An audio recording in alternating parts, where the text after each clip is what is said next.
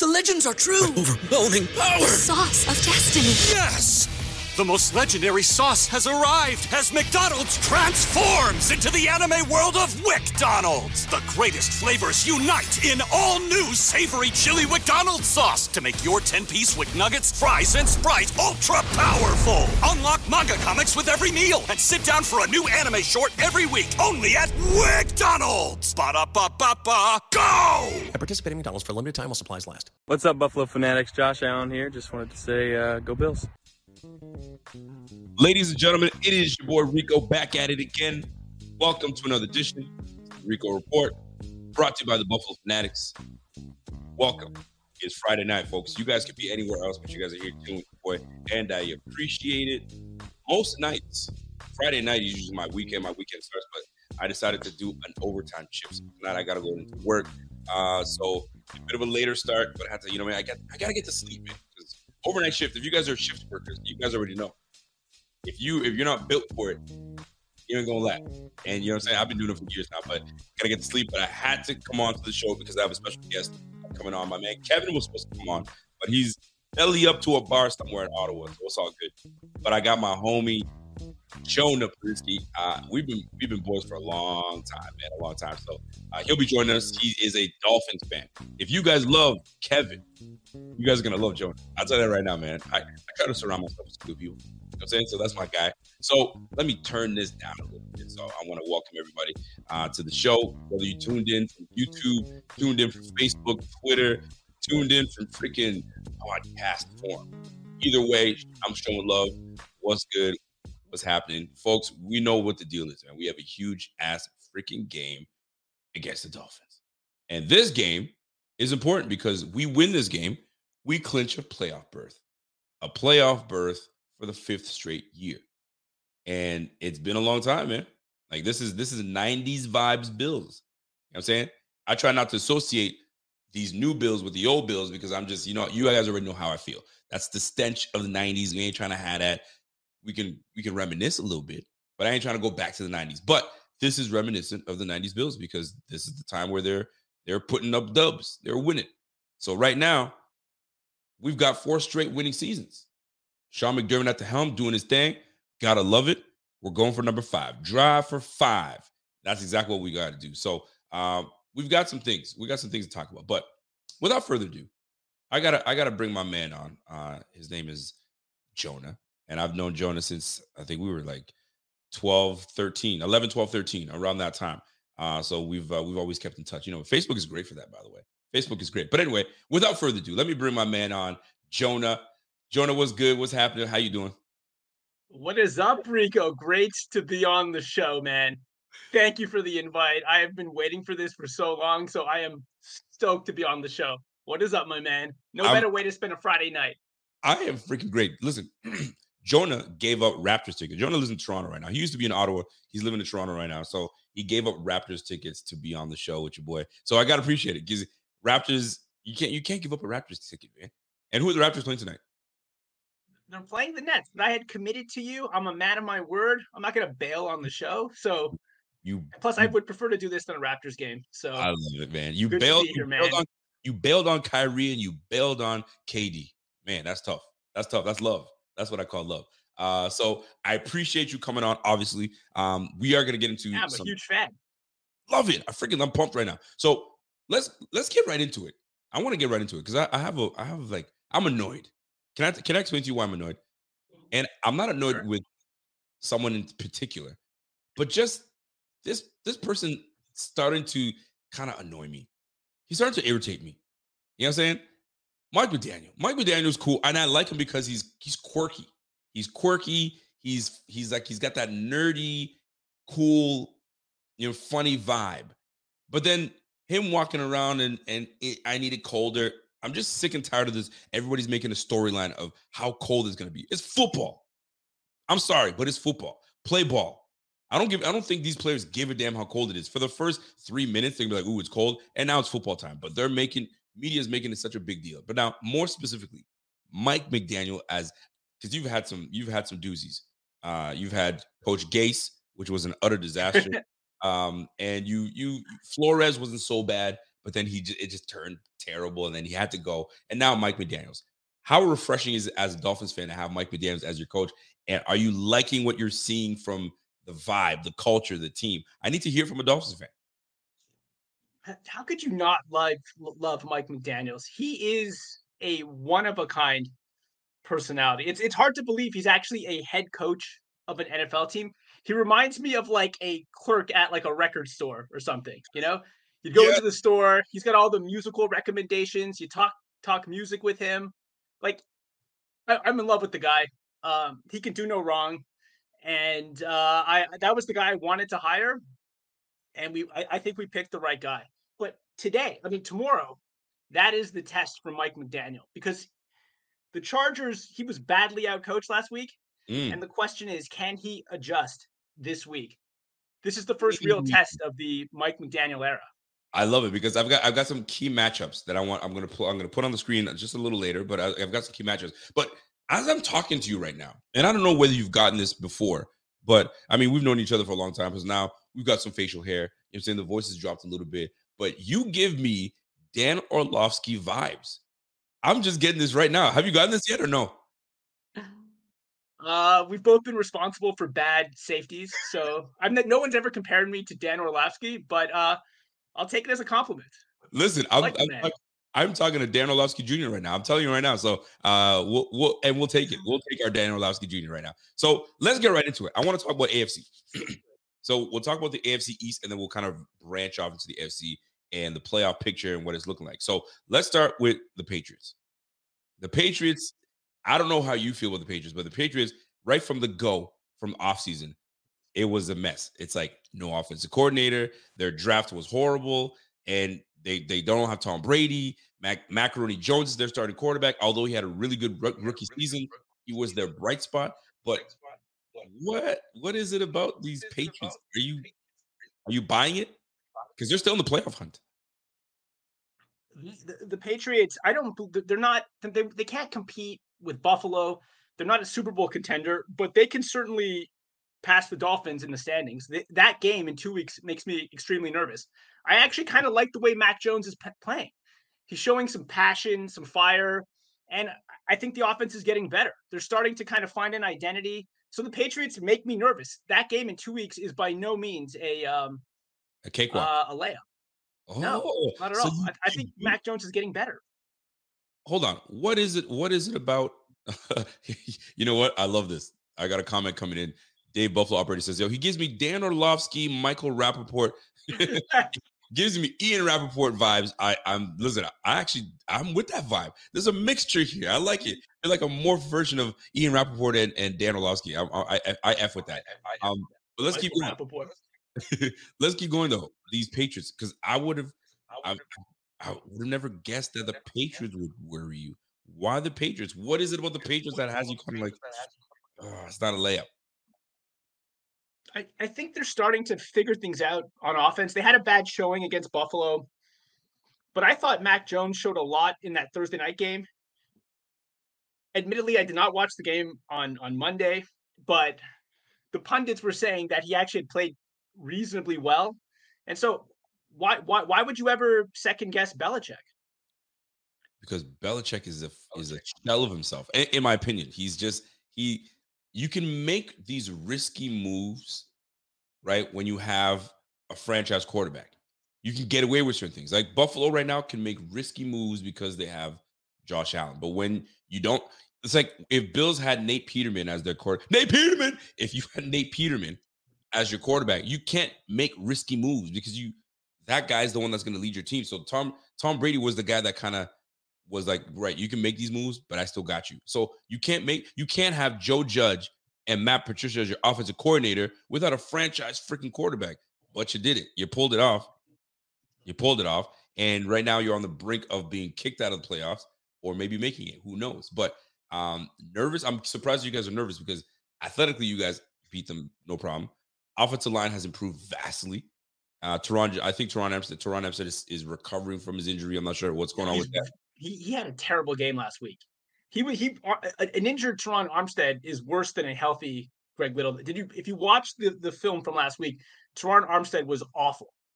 Awful. getting Mm. pancaked, uh, whiffing on blocks. That was that was a troubling performance. He should not have played last week. He should have rested up and um, got ready for this game. I'm worried that he actually re-aggravated his pec, and he he might have actually injured his knee as well. So Armstead did not play well. He is at 50%, maybe. So the offensive line, there's serious questions about the offensive line. Can't really run the ball. Mm-hmm. Not a lot of depth. Really? Uh, we're, we're gonna get Yeah. into that. We're gonna get into that. So, Patriots, you're worried about the Patriots. We'll see how that plays out. They still have hope uh, to make the playoffs right now. They're seven and six. Uh, so are the New York Jets. and You face them both, um, and uh, and obviously you face. Yo, that's a tough stretch, man. but the AFC East, a very tough stretch. tougher. it was tougher than people anticipated. We did. I if you told me there'd be a winning a winning team, all teams have have a winning record with four games left in the freaking season, I would have called get the heck out of here. I would have said no way. But we are where we are. So New England, you've got a little bit of trepidation on the New England. Let's go to New York Yes. Jets because that's where I feel that's the challenge. So New York Jets, your thoughts on the New York Jets, led by, and I don't know if you see them differently, but led by Mike White or Zach Wilson. Your thoughts on the Jets? if if Mike White is able to play the last game of the season, um, I, I think the Jets are a superior team, and that you know it, it- it'll be funny because I think there's going to be a big showdown week 18 between Miami and New York. The winner takes the playoff spot, and that wouldn't be the first time or, or the first time that the Jets have basically uh, ended our hopes at a playoff spot. It happened in 2013 with Geno Smith, uh, and it can happen again. And it and it, and you had an opportunity to make the playoffs. Maybe I think it was like two or three years ago um, against uh, the Bills. Uh, what happened that game? Um, which which game was that? It was like uh, you guys needed through to win, was and and something happened. Um, did you guys score a lot of points or not? It wasn't that game. No, it was you know many seasons have died in Orchard Park, New York. Many seasons, and, we can go through them all. 2020, that was firstly what killed that season Right. was COVID. No, nobody talks about this, but do you recall the game before um, the Bills game when Fitzpatrick subbed in for Tua? Flores had yanked Tua, and then Fitzpatrick had that miracle play when he threw it down the sideline as his face mask, Oh face yeah, being pretty- tugged. yeah, yeah, yeah, yeah.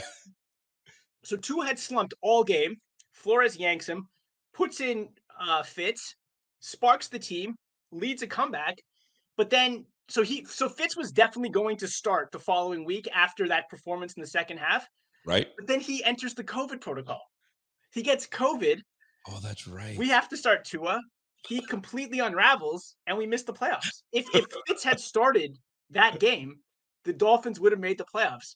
We had to sit there watch Tua throw three interceptions, and, and you're watching Matt Oh. Barkley throwing dimes to Isaiah McKenzie. It was a nightmare. It, it was it was a worse against backups, and, and that has happened so many times. So you, you're not if, if you don't expect the Dolphins to completely unravel, you haven't been a fan long enough because this has been going on since I've been a fan, which is approaching 28 years.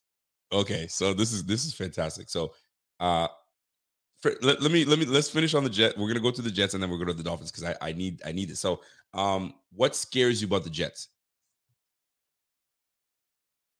Their corners, I think the Chargers introduced the blueprint, which is man coverage, get physical with those receivers, and if you can rush four, uh, you can get pressure on Tua, right? So they have the corners to get physical with Tyreek and uh, Jalen, Sauce, DJ Reed, and they have a great pass rush. Huff, um, Lawson, Yep. Quinn Law- Williams. yeah, so they, Lawson, they yeah, Carl Lawson, yeah, right.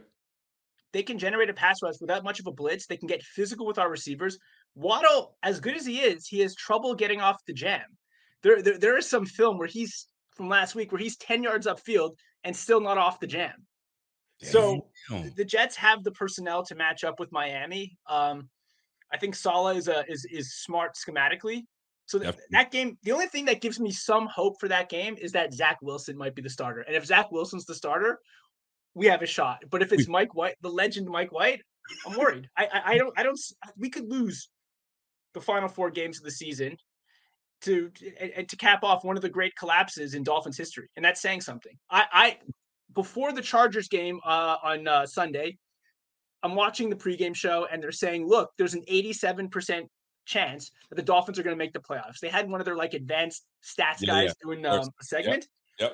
I'm like 87%. Like, have you followed this team for the last 28 years? It's like 50 50 at best. And now, now I don't think it's, I think it's closer to 25 30%. I am deeply, deeply concerned. And I think All it right. starts tomorrow.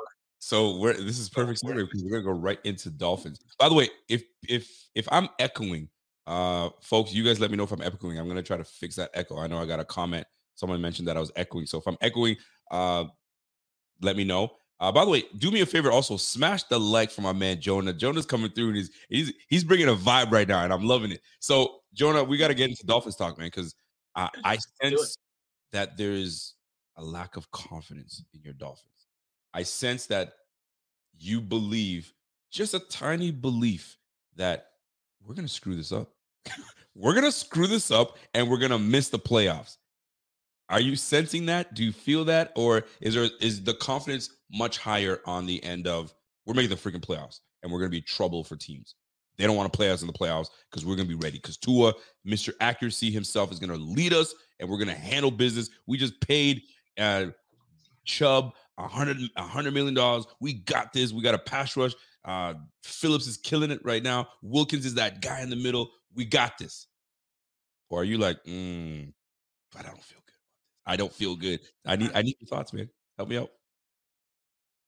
I'm well as a fan. I mean, I'm haunted by the the collapses of seasons past, but at the moment, I mean, what do you need to do to win in December in cold weather in the playoffs? You need to be balanced on offense. We have arguably the worst rushing game in the NFL. You think so, so? we're dealing with a questionable quarterback, a quarterback who hasn't proven anything in the elements, without the assistance of a uh, a running game or or a tight end. I mean, the, the Shanahan offense it's predicated around running the football and feeding the tight end. We don't have that. We've got some nice on? weapons. Sorry. Who is that on though? Who's who's who's to blame for that? Say it. It's it's the personnel. I I, I don't know. I mean, it's the per, it's Chris Grier, but No, It's it's, your, it's your head coach. You have Mike Gesicki, one of the more athletic tight ends in the game. You just came from a George Kittle, and George Kittle is great. And Mike Gesicki's no he's no slouch, but you guys are disrespecting Mike Gesicki like he's nothing. And then you guys want to talk about well, well, we just it's your play calling is your guy McDaniel's. You should be able to take full advantage of it. Louis Louis Riddick said it. You guys focus way too much on Tyreek Hill. And it's a politics thing. In my opinion, it's a politics thing. You just pay this guy 25, almost 30 million dollars a year, right? He's got 70 mil plus guaranteed. You can't bring him here and not give him the football. You got to do it.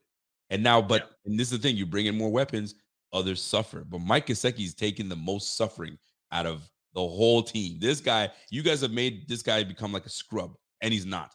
I find that very bizarre. But anyways, and you, and I mentioned, I and I'm looking up the stats right now, and you mentioned you can't run the ball. I find that very interesting that you said that because you guys have Jeff Wilson and Raheem Mostert, which I think is a is a very good back in my opinion. I wanted Raheem Mostert in, in free agency, but y'all scooped his ass up. But you guys feel you can't run the ball. I need to know more about this. Tell tell me more. I, I I don't know why we can't run the football. I think um, one of the theories is that the off we're trying to run too much outside zone, and we don't have our our offensive linemen. They don't have the athleticism to run the outside zone, so they're, they're whiffing on blocks. Guys are penetrating, and these plays are going nowhere. So I mean that's that's the reason is that it's really the the the lack of athleticism on the offensive line. We can run inside zone fairly well. I know Robert Hunt is a, he's a physical kind of mauling type, Connor Williams, but when we're trying to bounce it to the outside, that's when we have issues. So we have to focus on inside zone to have any sort of success at all uh, running the football. And and I think another reason, and no one's talking about this, is that I think Mike McDaniel is tipping the plays with personnel because every so often he'll take Reek and Waddle out of the game. He'll add Sherfield. He'll put in Durham Smythe. So you know you're running the football. The personnel is tipping whether or not we're running or throwing. If Gesicki's on the field, it's a pass because he can't block.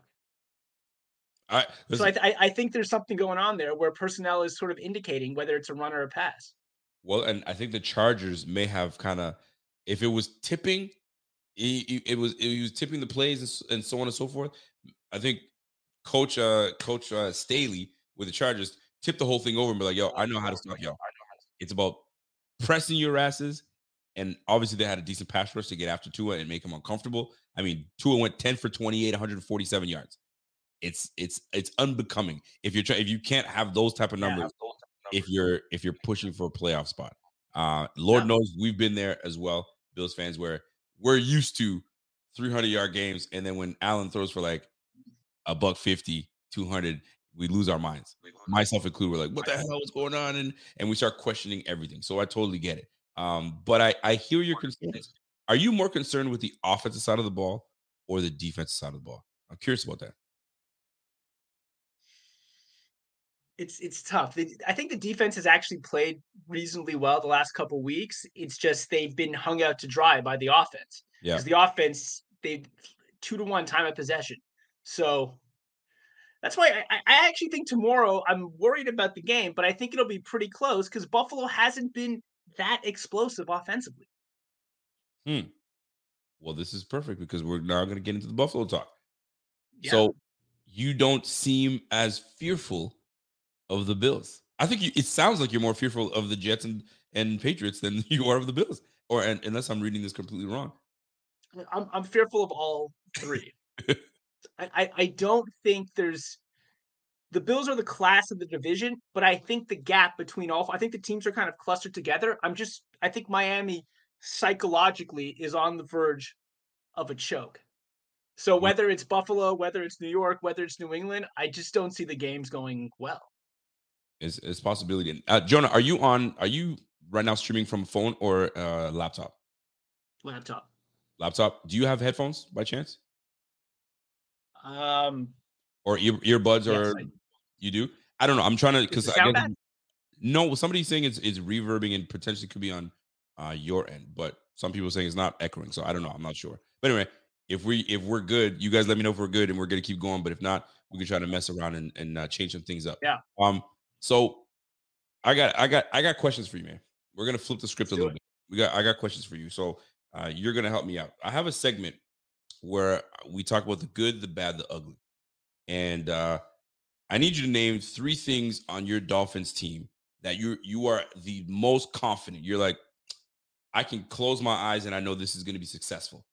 Three things, whether it's it's it's co- whether to do with coaching, whether it's the it's it's the Tyreek Hill. You just wanted to mention Tyreek Hill or the defense side of the ball. Three things where you feel like, yo, I'm confident. I can close my eyes. I can go to bed. This is good. The good, the bad, the ugly. Let's talk about the good when it comes to the the your Dolphins. the good it, unquestionably Christian Wilkins. He he has emerged this season as a bona fide superstar. Scheme versatile, stout against the run, can rush the passer. You can line him up anywhere on the on the defensive line. This guy has really emerged as, in my opinion, he's having an all pro season. He's finally living up to that first round hype, and he's playing like he did back at Clemson. Incredible, incredible player. Buffalo, you, you took Ed Oliver over Christian Wilkins in the 2019 draft. Are you looking back at that with some regret? No, no, no. We like Ed Oliver. We like Ed Oliver. Ed Oliver is coming Okay. into his own. Obviously, he's in contract year right now. Uh, we we picked up his fifth year, so he's got one more year actually. Um, but no, we we are very comfortable with Mr. Ed Oliver. Um, and he's only going to get better because he's playing in his natural position instead of playing in a one tech. Right. He's over in the three tech, so he can actually be he could be doing what we need him to do.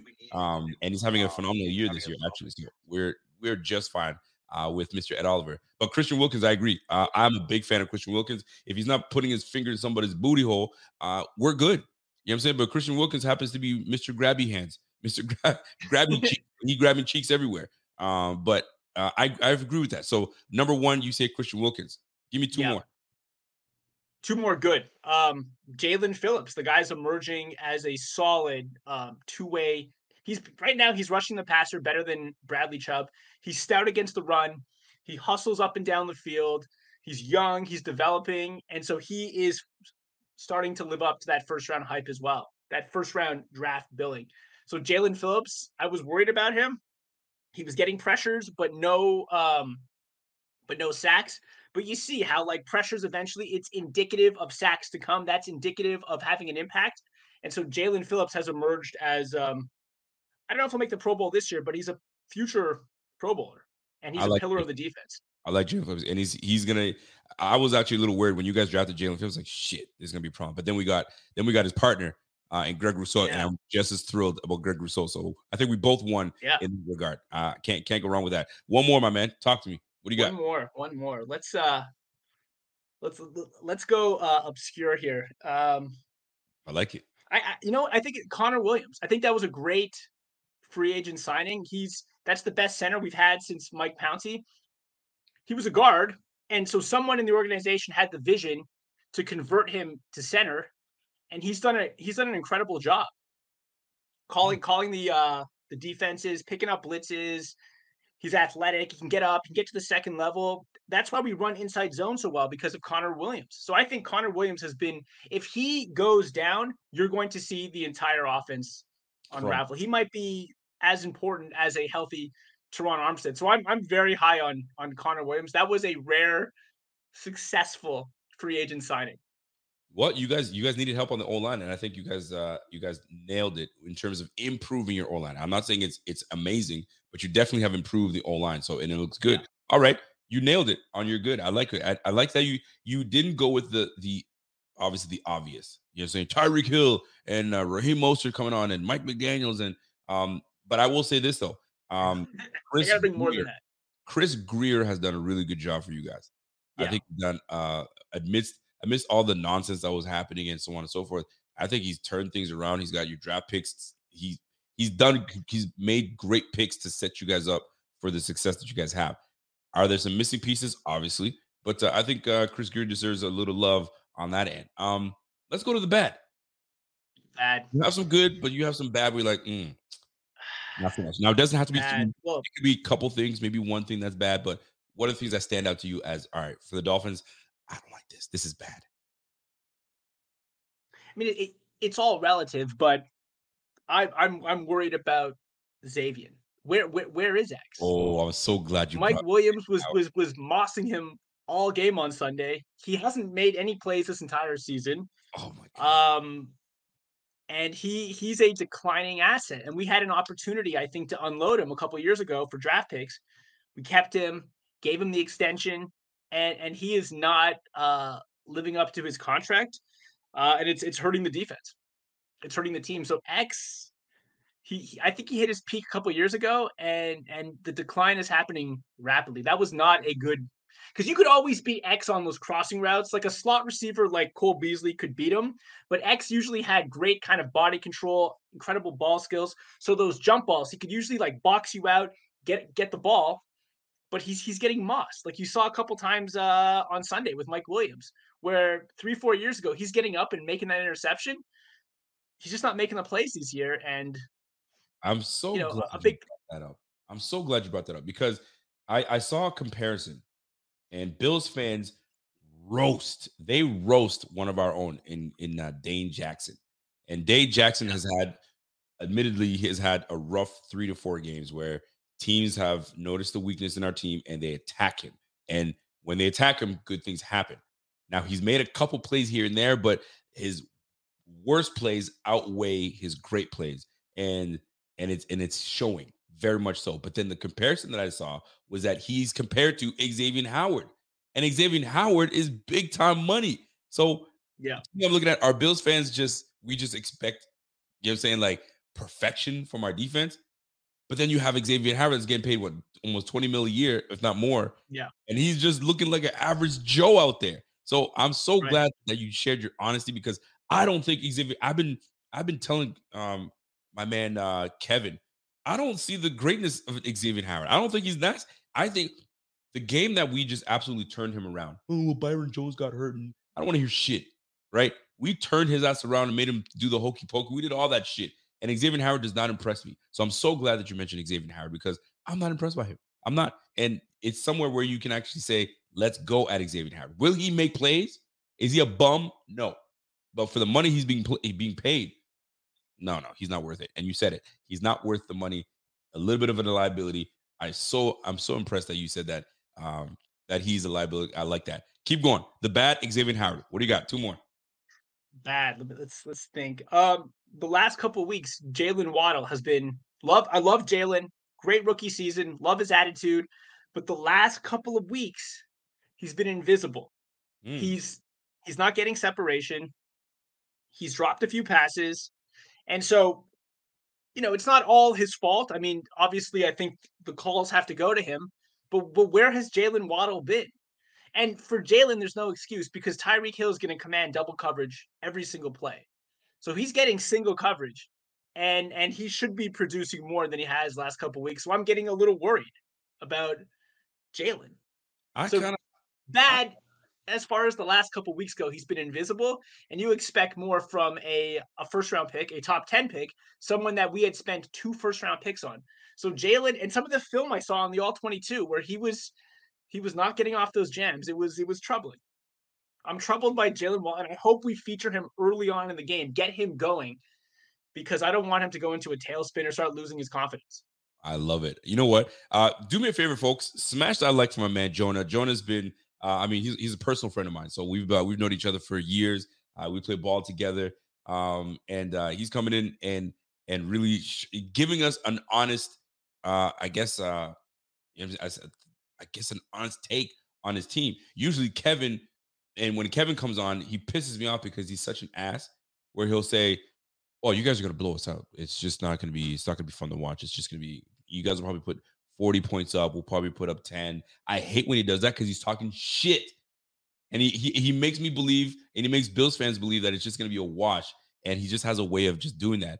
And um, it's hilarious, but actually it pisses me off a lot. But you have you have like a nice like we're good, but I, I have my problems, right? So Jaylen Waddle being one of them. And it's funny that you mentioned Jaylen Waddle because, like, if one were to just look at the numbers, Jaylen Waddle's got a thousand yards already with four games to go. He's averaging 17 yards a catch. He's got six touchdowns this year, and he's he's getting 77 yards a game.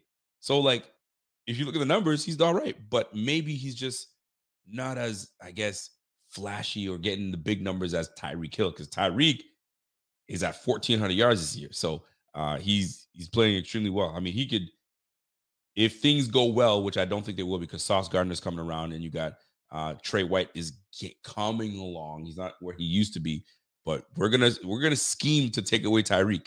The guy's a problem. Absolutely. Uh, so we'll, we'll see how that goes. So Ty Jaylen Waddle, you'd like to see more from Jaylen Waddle. That's where you see it's a little bad. All right, cool.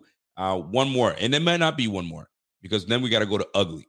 So you might want to save it for ugly. I'll let me let, let me let you save it. So we got the good, the bad, and give me the ugly. What is it that stands out to you? Like, I can't. Have we moved on to ugly, or are we are we still on bad? I don't know if, if oh the ugly. I, I see on the screen. It's the ugly now because I don't want to. You might want to save something for the ugly, so I might as well just give you the ugly right now. The ugly, the ugly. And there might, it might, might. There might not be anything ugly. It, you might just feel no, like there's. I mean, well, Tua, right? I mean, I mean, oh. and, and you know, granted, a, lo- a lot of why, my takes. Why'd you do Tua? Are, like- uh, you know, are subject to recency bias, but but Tua, you know, like what what if the book is out on him, right? What if the league has figured out this Mike McDaniel offense?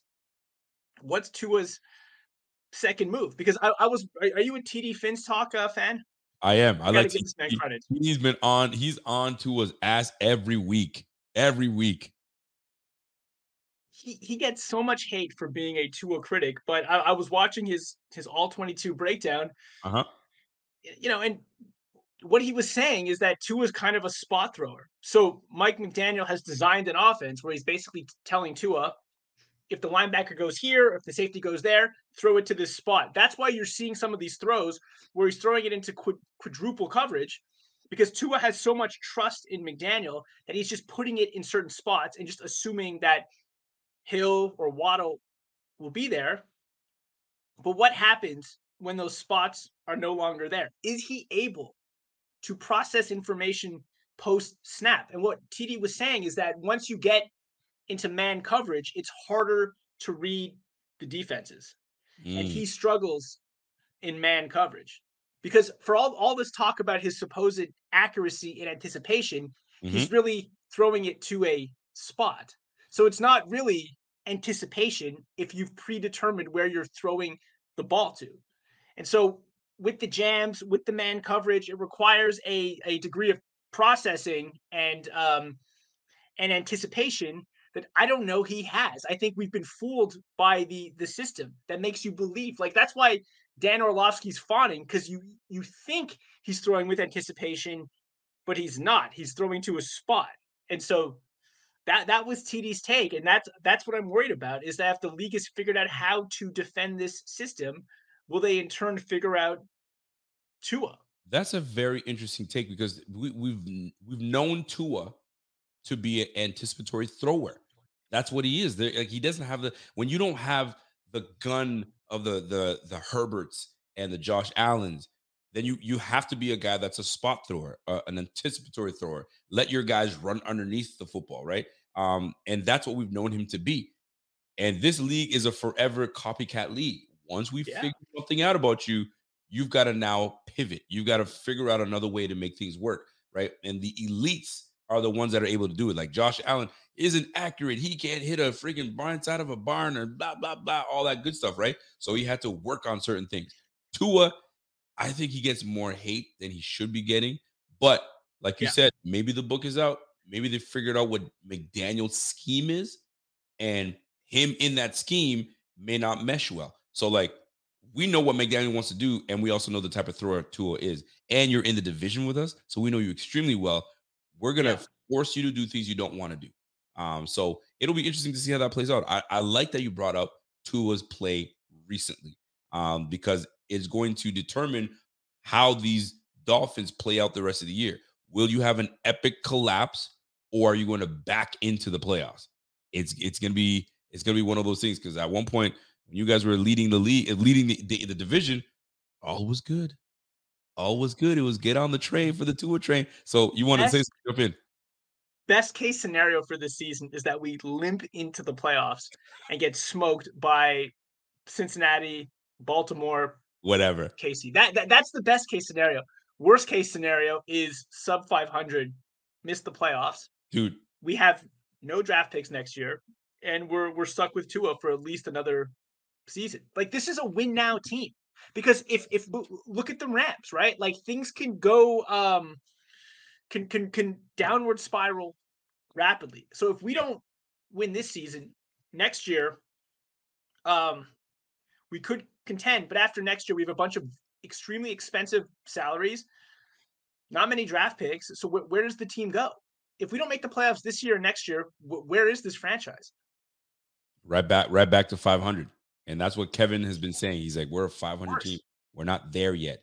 Uh, we just and he he's not a, a Tua hater, but he also he also despised the addition if we if you guys drafted Justin Herbert. He was like, I don't want anything to do with Justin Herbert. I was like, boy, you better you better you better look at the Chargers and see what the Chargers are doing. And he might say the Chargers are 500 with him at the helm. So what what am I missing? Well, when you see when you see him play, especially last game, you're like, maybe we made the bad decision. But I still believe in Tua.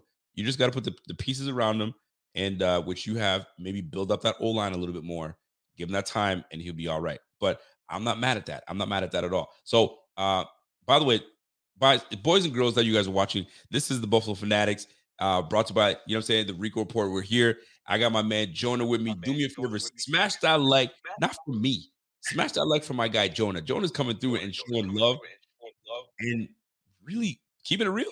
And that's exactly what we do on the Rico Report. We got to keep it a buck and keep it real. I appreciate that, Jonah. So we have a segment called Yeah. The Milk Carton Alert. Milk Carton Alert. And Milk Carton Alert is I don't know if you if you if you, you know I mean we're we're 90s babies, so we we know what it is. When when kids went missing, they put them on the milk carton. And and have you seen this child? Have you seen? So is there anybody on that team right now where you're like, have you seen him? Where's he at? APB alert. We need we need to know what's what's going on. Is there anybody that stands out to you that is on the milk carton alert? He's the milk carton candidate. Hasn't Has a milk carton child ever been found? Like, like who came up with this idea? question. That's a great question. Putting, putting Has a- like, like, like you must be out of ideas entirely if you're putting children on milk cartons. How, how did this idea even come into existence? The idea of a missing. You know what? This kid's missing. we've exhausted everything. Let's try the milk carton. And maybe that'll work. Yo, that's a, that's actually hilarious because it's I don't think it's ever been done where you found. You know what? I ex- I know exactly where the kid is. He's just across the street. Holy shit! Yeah, I don't think it's ever happened. So I guess maybe I should change out the milk carton because has it ever? Has, Yeah, no, no, it's, it's just a ploy by Big Dairy to sell milk. You know what I mean? hilarious. Nobody's it's- getting found. It's freaking hilarious. But anyway, let's talk about it. All right, Um, Milk carton. milk carton alert. Talk to me. And I and I, I want to believe. well, it's, it's it's the obvious answer. It's it's it's Mike. It's Mike Gesicki, right? Like, and and the thing with this is that it was entirely predictable. We knew from the outset that Mike Gesicki was not a fit in the McDaniel system. So if if it's clear as day that he's not a fit in your system, why did you franchise him? Like, what, what was the point of franchising Mike Gesicki? He's making eleven million dollars. Why not just let him go? Because you let him go because I don't think they knew exactly what and this is just my opinion. I don't you never want to let a player go because you you drafted him and you know what he's capable of doing, athletic ability out of the yin yang. He can run, he can he's your deep threat as a tight end. You just want to let him go, right? And and him be an asset somewhere else. And because I can tell you, if they let him go, he would have went to the Patriots. He probably would have went to the maybe the Bills would have picked him up and and had him go side to side with Dawson Knox. You just never know. Or he could have went to the Jets. So they probably wanted to keep him out of the division. So, but that's a pricey, pricey tight end to keep out of the division just cause. And you don't even. exactly. Use, You, I'm with you. but but you can't franchise a player because you want to keep him away I know. from not- divisional rivals. Like, like it's not a, it's not a team building strategy. So I, I don't know. Um, so he no catches in um in three weeks, and he he's That's, that's terrible. I, I think I hope we feature him. You know, the, the thing is, is that Tua's been so off the last couple weeks, throwing balls five feet over people's heads. Maybe, maybe we need to feature Gesicki because he can go up and get those errant throws. So we should feature Gesicki early in the game to kind of get Tua's confidence going because I think there's going to be some errant throws tomorrow, especially in those conditions. So you- hopefully Gesicki's featured. But I think this offense is more built around Durham Smythe, who's more of a two-way tight end it's it's but he's it's completely mediocre. Durham's he's, he's the poor man's. He's he's the broke man's uh, George Kittle. yeah, man. Like me, Durham Smythe is the guy getting the touches over. Is it Durham Smythe? Is it? I'm saying it right. Yeah, yeah. Getting the touches over Gesicki. Like, come on, Gesicki's got to be sitting there. Like, you know what? Fine, I'm not getting paid. I'm not getting. I'm not getting play, the play that I should be getting, but I'm getting paid 11 million dollars. It's fine. But I will be someone's yeah. Don't, I don't want no no complaining when you get eleven million dollars a year to not catch the ball. So Absolutely. just just show And- up. My man Anthony Fasciano says decent receiver, terrible tight end. Um, Yeah. Capo Capo says, "Yo, news news. A lot of the world does the milk carton.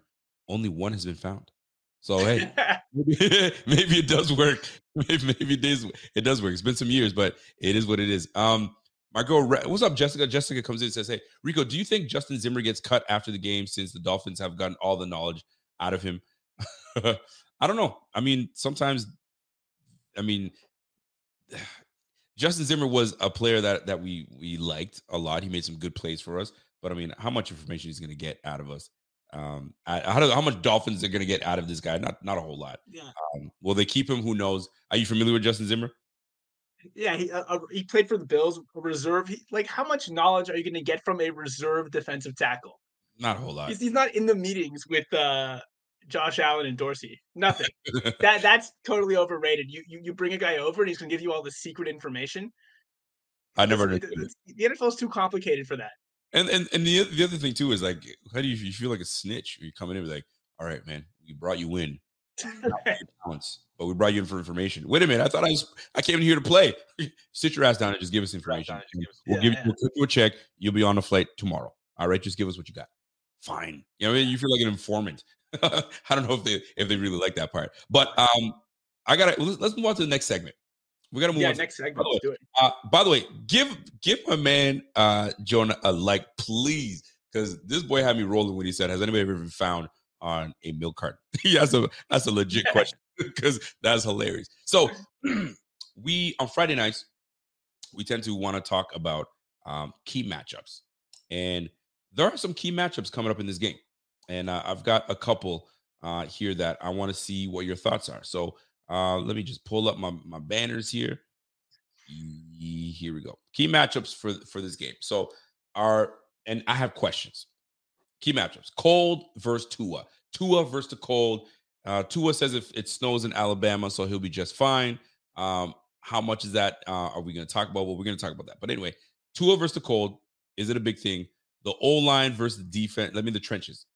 Bills O line versus the Dolphins D line, especially with Chubb being addition, and Cole Beasley. The addition of Cole Beasley and the slot corners. Um, you guys, I can't pronounce his name, but uh Igmanog Igmanogany. I think I said. He he hasn't played in weeks. He hasn't played in weeks. Okay. inactive. So we got to talk. We got to talk about that. So let's talk about the first one. Tua and this damn cold. Are we making too much of this? Will Tua Tua's 0 and 3 apparently in my weather minus I- in, in minus what? I think in 25 Minus 30, minus 30. 32, I think it is. What is Um, it? Is it 32 degrees? What is 32 degrees in, in Celsius? I'm trying to look that up. Is that Zero, right? zero. Is it zero? Okay, so zero. Yeah. Come on. That's nothing. I mean, we we walk around in You zero know- like nothing. Yeah, zero, zero's comfortable. But Yeah, um, It's like- from Honolulu. That's not bad. Yeah, like, like like I'm hearing tomorrow because I'm going to the game that the temperature is going to be like negative one, negative two. I'm like, nice. You know, it's going to be a comfortable day. You know, it's- but uh, how will two? I'm, I'm not I'm concerned about the wind when you have um, limited arm strength. How Yep. gusty is that Orchard Park wind? That makes me nervous. The cold itself doesn't make me worried. What makes me worried is if it's going to be wet. If that snow turns into sleet, I'm concerned. Mm-hmm. And and if those gusts are above 20 miles per hour, I'm worried. So how he'll do in the cold, I'm not confident, but you know, it's a, it's a small sample size, so who knows? May, may, maybe he'll surprise us. And and maybe frankly the weather will force the offense to be a bit more conservative because the last couple of weeks we, we've been taking way too many deep shots, trying to score on every single play and we need to kind of like scale it back a bit check it down, take underneath routes, get Tua into a rhythm early on. So maybe the weather actually helps us because it will deter us from trying to score with Tyreek on every single play. See, that's the thing. But you can't go away from Tyreek. That's your moneymaker because it's a different offense without Tyreek. And if you if we can minimize Tyreek's touches, then that's a whole different ballgame. And I can't see McDaniels moving away from that and trying to trying to change the game up. Uh, you don't change the game up without Tyreek. It's just it's just something that I, I refuse to think that McDaniels is going to do. But this whole snow situation, I don't think that Tua and, and you're right about that. It's not so much about the snow, but it's more about the wind. Uh, it can be windy. Can you make those outside the numbers throws? Because if if you've seen, um, I don't know, I follow a guy named Ben uh, Solak, I believe his name is, and um, he he had some film breakdown that was amazing, and it was it's very quite simple. They didn't allow Tyreek, and they you guys the Dolphins have this concept where Waddle and Tyreek will go out at the same time, and which because they have so much speed, it opens the defense so much, and they can either sit or go into space, and that's where Tyreek is a spot thrower. He'll just throw it at that spot because I know my guy will be there. So it's, it's a lot about Yeah. discipline on the defensive side of the ball. Chargers were very disciplined. They're like, we will not let you inside, and if Tyreek is gonna is gonna beat us somewhere, it's gonna be outside. And guess who's got to make that throw? Tua. You have to make that outside throw, and thus the results were ten for twenty eight. So they really put a great game plan together to keep Tua from getting comfortable and throwing those inside dig routes and uh, and all those routes. So they took it away. So the Bills, if they take a little bit of that blueprint and force Tua to make those outside numbers throws, because that's what that's what it comes down to. At the combine, can they make that outside outside the hash throw? That's what it comes down to. And if you can make that happen, you can make every throw in the NFL. Tua's gonna have to show and he's gonna have to prove that. So that is gonna be a very interesting matchup to see how that works out. The wind versus Tua, Tua and the scheme. Can Tua throw out the numbers? And is this cold going to make him go 0 and 4 instead of 0 and 3? I think it's a little more hype. I mean, we played in the cold, right? You just you play. You get you kind of get used to it, put some gloves on, you know what I'm saying? Long johns, long sleeve. Let's go, man. Warm up. It's it's not going to be that bad. I mean, you- I you can know. warm up in Celsius. You know, negative one, um negative two. Let them let them come play in let them come play football in Grey Cup in in freaking Winnipeg. Exactly. Then you can tell. Then you can talk to me about cold. You know what I'm saying? My minus Yeah. one potentially zero degrees. Boy, please, man. I'm I'm so sick of them making such a big deal. It's a snowball in, in Buffalo, the snow, the snow. Stop making about the snow. Can these boys play? Are they ballers? Let's go. That's the way I look at it. Last week's weather against the Jets, I would have been very nervous with Tua playing in those conditions. Conditions, oh, That last week's weather made me would be a lot worse than I think tomorrow. They're expecting more of like a blizzard type uh type of element. I, th- I think he'll be okay, but if if Tua was playing last week, that would have been a complete train wreck. So Mike White impressed me. Th- those were tough conditions. I like Mike White, man. Mike F and White. Uh, Yeah. uh, he's got some confidence in him. You got to give him. You got to give it to him. He's got some confidence. So uh, I'm a I'm a big fan of that. All right. Um, key matchups. Let's go to matchups number two. Um, and we're looking at the trenches, right? We're looking at the Bills O line and the D line. So Dion Dawkins, um, he's he's gonna be two weeks uh removed uh from his injury, so he's gonna be back at it. Uh, we're we're missing Ryan Bates. Ryan Bates is gonna be out. So in comes Van Roten. I mean, these are depth guys that we have on our squad. Here comes I don't know. It could be Bobby Hart. Who knows how they're going to shift that line? But we're gonna we're gonna have some some uh, some some shifting in that O line. Your defensive front. Any injuries that we know about? Or are you are you guys all healthy and ready to go? What's going on with that front? De- defense is healthy. We're hearing that X might be dealing with a groin, but that sounds like a complete excuse. So Yeah. I, I actually at the defense we're very healthy. Who who do you guys have starting at guard this week? So right now we have uh, Roger Saffold. Roger Saffold is our, is our yeah he's our left guard, and so he's going to be left right next to Dion Dawkins, which is great. And then obviously uh, we have um, Mitch Morse as our center. Yeah, Uh, Our right tackle, mm, Spencer Brown, not a fan. Spencer Brown's pass protection is god awful. So Jaelan Phillips, I believe, plays on the left side. Yeah. He's gonna have fun.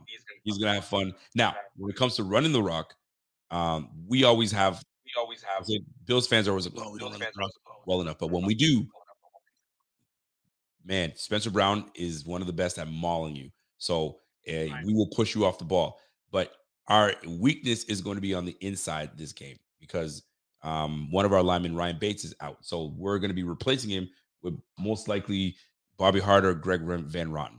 And not Van Rotten, not the Oh, Van wow. Rotten awful, but he's not Ryan Bates and he's not great. So that is where you're going to have some some advantages on the inside of the uh, of the line. So we're gonna have to come together. We're gonna have to come together. More so, the right side of the line is where you guys are gonna have success. Left side, that's where our strength is. So depending on how you guys decide to scheme up, we'll see how that plays out. But yeah, that's that's our I, am liking this Wilkins, Greg Van Roten, Bobby Hart matchup. That that that seems like a matchup that will be exploited. That that, that is a clear cut advantage we have going into this game. Is our interior D line against your interior O line? But I mean, nobody's really got a good interior O line in the NFL. Everyone at this point in the season is playing depth pieces, right? Yeah. And so I think Christian's going to eat tomorrow. I'm excited. Christian eats all the time, man. He does well. He does extremely well. Yeah. So we got to we got to we got to find ways to get. I mean, not that we need to, because Josh is just Josh, but uh, to to Yeah. minimize and to I guess to deter you guys from getting to the quarterback. There's only one way to do it is to get rid of the ball quickly, right? And this is where Yeah. Cole Beasley comes in. So if you guys, and this is I think this is where uh, the addition of Cole Beasley is huge. People want to talk about, oh, but he's 33 or 34. Listen, at at age, you know what I'm saying? It depends on how you feel, how you take care of your body. And I'm not I, the older I get, the more I'm realizing, man, stop making 34, 35, 36 seem like it's old. You feel me? Like these guys, yeah, yeah. these guys can still play. Um, are they as explosive as they once were? No, but you gain skills elsewhere. You start to learn the game, where I'm supposed to sit, where I'm supposed to be in the zone. Should I move more? If I can't see Josh Allen, move into space where I can see him. Because if you can, if I Exactly. see him, he can see me. Those are the things that when you're a veteran, you just know.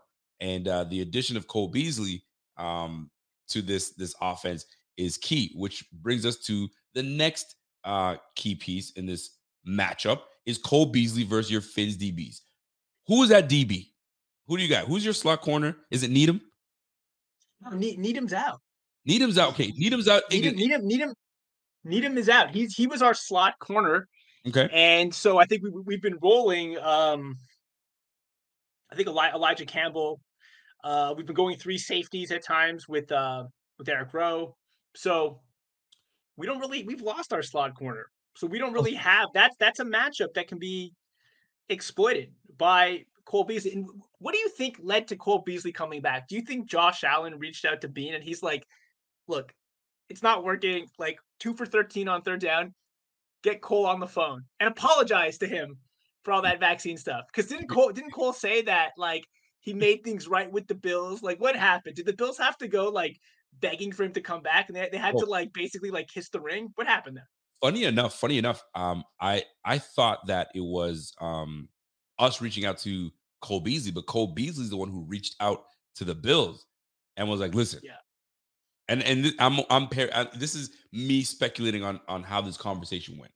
He's watching these Yeah. Bills and he's looking at these guys like, "Yo, McKenzie ain't doing it for you guys, and you know it. yeah, exactly. McKenzie's not doing it. You're clearly not playing your rookie in Khalil Shakir, which he's he's actually really good.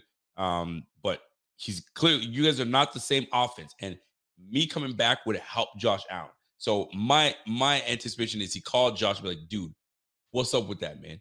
And Josh was probably like, yo, reach out to Beane and see what's going on. So when he reached out to Beane, Beane was like, all right, let's make something happen. Let's bring you back. We've already brought back. Listen, this is like the reunion tour.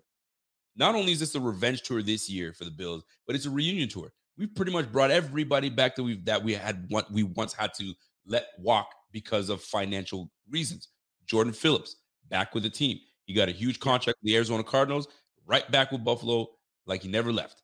Shaq Lawson bounced around the league, went to the Dolphins for a bit. You got a big payday with the Dolphins, didn't quite pan out with the Dolphins, then went to the Jets. The Jets cut him right before playing the Bills in week 17. And he goes, F you guys, I'm coming after y'all.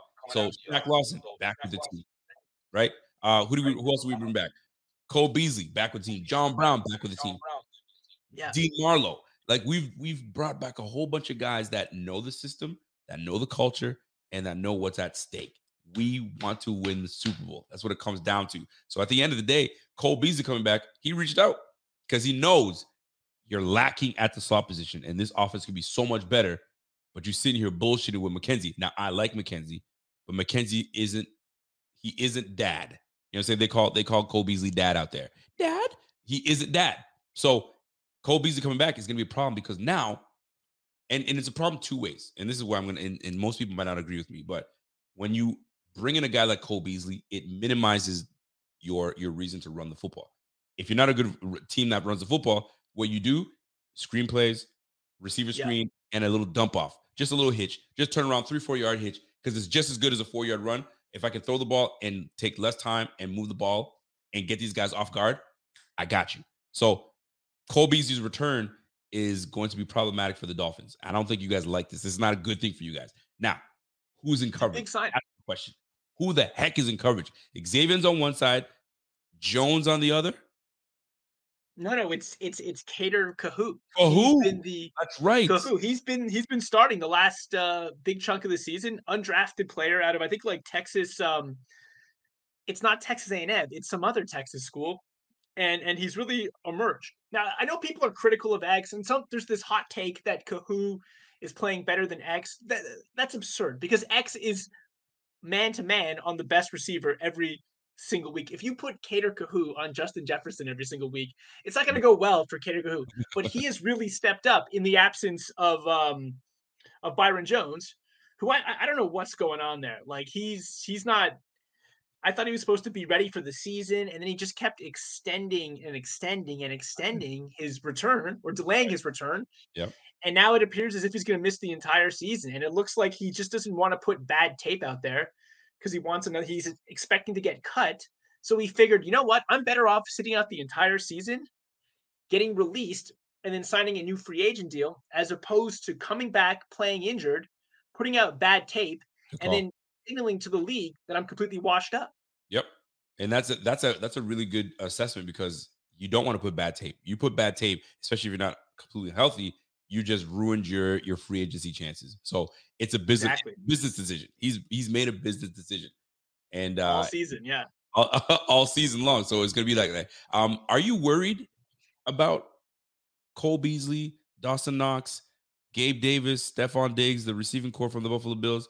Do you feel you guys match up well, or are you like shit? The Bills, the, the Bills are a problem when it comes to the ball in the air.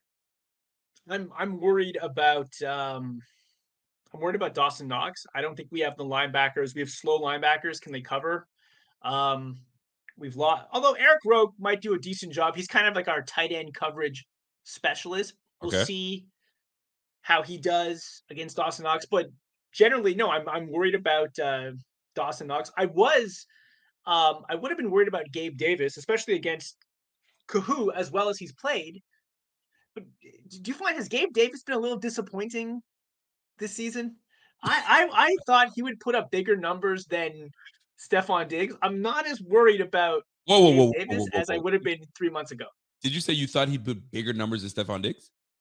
I, I thought so. I thought? I thought Gabe Davis was really going to emerge. He developed chemistry with Allen. Maybe Diggs was starting to. Maybe Diggs had already hit his peak and he was about to begin his decline. not even But close. no, I was wrong. Absolutely. Now, has he been disappointing? You know what? Here's the crazy part. It's so it's so weird to say this, but he's having a better statistical year. He's having a career year. Um, his numbers are up, but most people would say, "Where the heck has Gabe Davis been?" And I put Gabe Davis, Yeah. I think, twice now on the milk carton alert. We're like, "Where are you? Where you at? What are you doing? What's going on?" Like, you're supposed to be that number two guy, and you're sitting here bullshitting. So I, I, I just don't I don't understand it. Now, Gabe Davis, great player, uh, solid player. He's limited on his route running ability. He's only he's got like three or four routes in his bag. It's it's about it. Um, but to me, if you only have those three or four routes that you have in your bag, you better excel and you better master those those routes. And at points, he disappears. We don't know where he's at. He's he's targeted a lot, but he's not coming down with the passes now. It's not his ability. His ability is not the pro- the problem. It's consistency. We don't get a lot of consistency out of Gabe Davis. Once we start getting the consistency, he will be a problem. He can be a problem. I think everybody saw that against the Chiefs last year, right? But this is this is this year. So show me what you got. Because if you're not where we're supposed to be, then we got we got problems. But is Gabe Davis um gonna be a problem for you guys? Maybe. We might we might put him up against it's about matchups. In this league, it's all about matchups. And if we match up well against you guys, we'll find it and we'll exploit you. And I think Gabe Davis, this is probably one of the games that he breaks out because Kohou, who? I I'm not I'm not buying it. Xavier Howard, Who's going to surprise you? listen, nobody that, that, I'm not- an X factor. Who and Gabe Davis, how that matchup goes, that will, I think, have an enormous influence on the outcome. I don't know. I'm not. This is no hate on the Dolphins, but I am not at all worried about Xavier Howard. The one guy on your team that I'm like I have major respect for is Jevon Holland. Yeah, Jevon love Holland, Jevon. Phillips, and Wilkins. Those are the three guys that I have major respect for. Those guys are ballers. The rest, whatever. You know what I'm saying? I think Diggs Yeah. is going to do what he does, and Josh Allen is the Dolphins' daddy. You guys snuck a win in Miami this year, Yeah. which is fine, but we're going to repay you. We're going to take that dub back, and we keep moving. If you lose this game, though, this is problems for the Dolphins. You need this win. You need to win this. There's no questions about it. I don't want to hear nothing. The Bills beat the Dolphins. The Dolphins are in trouble. And and it sucks. It's it's weird to say that because you guys are eight and five, but you guys go down to eight and six, and then you guys play the Patriots and Jets. Bro, I'm just it saying. gets, it gets it gets dicey. This this game, I think it is um it's going to foreshadow how the rest of the season's going to go for both teams. Because if the Dolphins, if they lose, if they play well, they lose a close game, the playoffs are still a, a possibility. Maybe they win a playoff game. But if the Bills lose to Miami at home in the blizzard, that that signals that this is not a Super Bowl team. So if you, eh, as a Bills fan, I mean, you, you lose this game, you'll probably still end up winning the division. You're going to make the playoffs. But what does it tell you about the the fortunes of the team moving forward? It would suggest that that they have fallen behind Cincy and Kansas City. So this is a huge game because it's going to tell us we're going to learn so much about both teams tomorrow night. This is a big and it's a big game because we, like I said, we have to win out for us. We're we Yeah. we control our own destiny because we've beaten every division leader that you see in the league right now in the AFC. We've beaten. We, took down the Titans. We beat the Chiefs. Uh, the uh, the only team we haven't really taken down, and right now we don't know who's who's who's leading it. Are actually we beat the freaking Ravens. So like all the tough teams that that people claim, well, you're gonna, we've beaten them. right? Now, granted, it was early in the season, so everybody was kind of, Yeah. you know, I mean, it's different. Adjustments have been made, but like this game is crucial because now we're now playing with number one seed. Now you you drop out of number one seed. Now it's a whole muddy mess. So we control our own destiny. But we lose to the Dolphins. Does it mean anything? Not necessarily. It just means that we drop in record. But it, it matchup wise, it's not like oh my, we're problematic and we won't be able to deal with the others. I don't see that as an issue. I think we still can put points. But you up. learn something from the team. If the Bills lose, what have we learned about the team? Are they, if you lose to Miami when they're reeling like this at home in those conditions, how could you say you're a Super Bowl It all team? depends on how you lose. If we lose, if Dolphins come out and wax us 30 nothing, there's a lot to Yeah. learn. From. If Dolphins off a fluke, we fumble the football off a weird play and it's in our own and it's time is, I mean, something would have to happen so drastic that that okay, we learned something. But if it's a fluke, we didn't learn shit. We just lost it out of a fluke. Kind of like Josh Allen throwing the ball into the dirt when he had McKenzie wide open. We lost that game. We're like, man, we had that game, but we Josh Allen made a horrible throw. You know what I'm saying? And I'm not even gonna talk about the Heat because the Heat is the Heat. It is what it is. We just didn't make enough plays. But like you said, though, this is crucial because if the Bill lose, the Bills lose.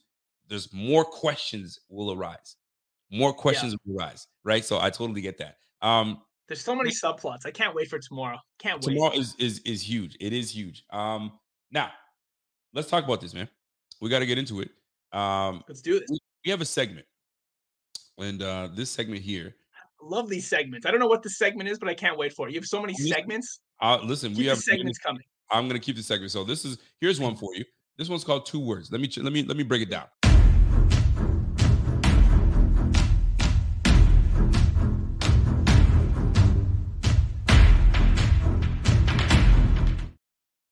So this segment here is called two words or two thoughts. I, I changed it up to two thoughts, and I will mention a topic. I will mention a player. I will mention a food.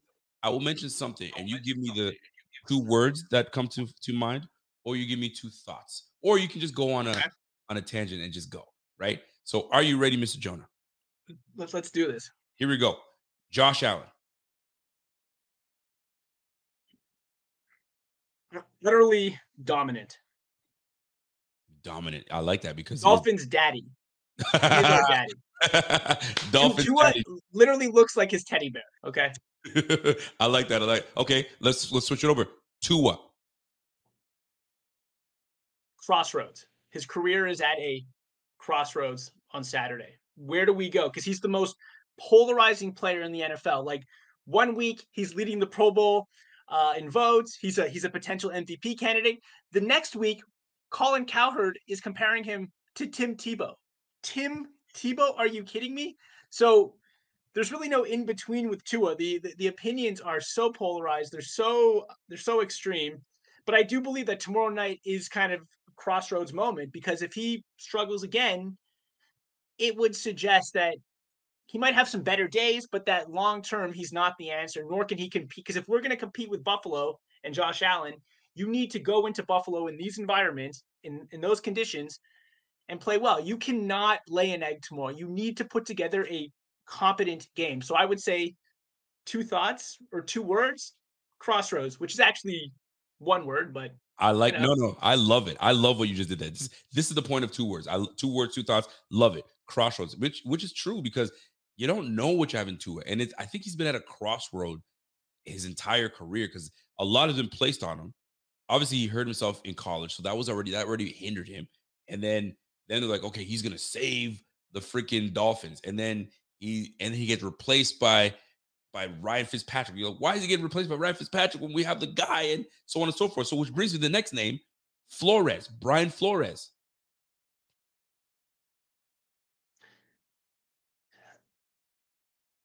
um, Tough one, that that's a that's a tough one. Brian Flores is because I have I have mixed feelings about. I think he is a QB killer, a confidence killer, um, but he's also a tremendous builder of of defenses.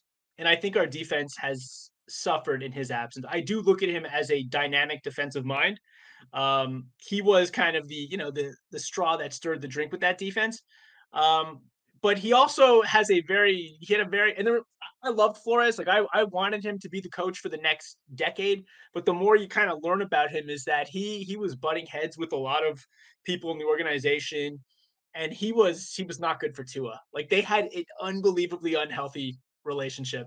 Probably one of the unhealthiest relationships you could have between a franchise quarterback and a coach. It was it was weird. But they and, and you could Tua is so passive aggressive when he talks about Flores, but he's always like every time he's praising Mike McDaniel, you know he's throwing shade at Flores. So we don't know the half of it, but it was a strange relationship. I bet it was. Uh here we go. Here's here's one for you. Chan Gailey. Yeah, Chan Gailey is um he's he he's the OC that got away. You know, I really think that like, he Ah. left after the after the 2020 season, Yep. and the reason he left, based off of what I've heard, is that he wasn't on board with elevating Tua. He he no, they, they didn't consult him. Basically, Grier went over him and said Tua starting, even though they had brought Chan Gailey in specifically to work with Fitz. Yep. And so once Tua um was was uh implemented as the starter, he was basically on the way out. He couldn't return because that had created this schism between Gailey and the uh, organization. But I feel like if we had held on to Gailey, um, we'd be further along as an offense.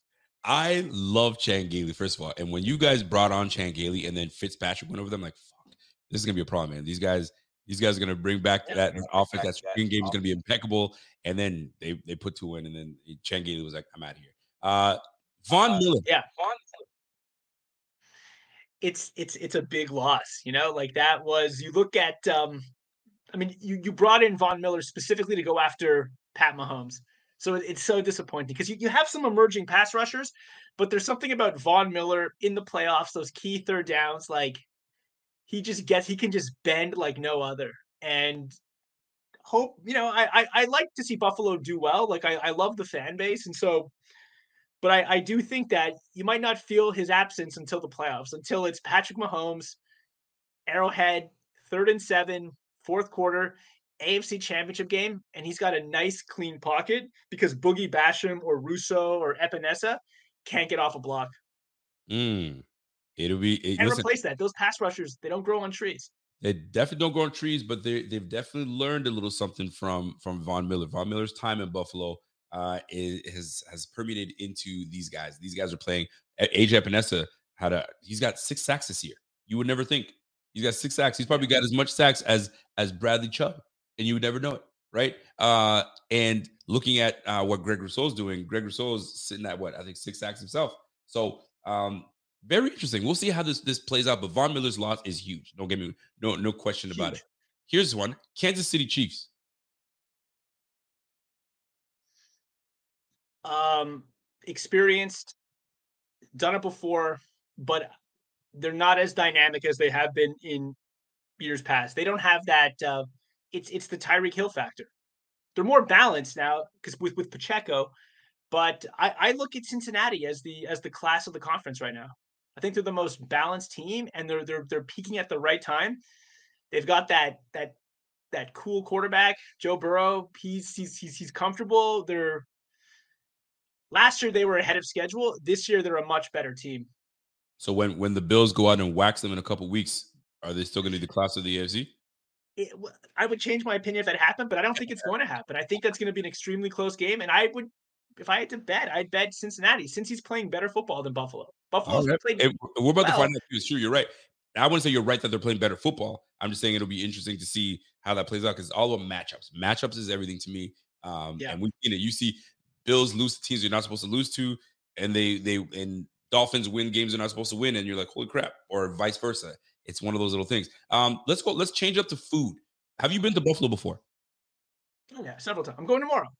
And, and I know we're, we're going to talk that. Um, when you've gone down to Buffalo, is there is there a meal that you're like, I can't wait to have that when I get to Buffalo?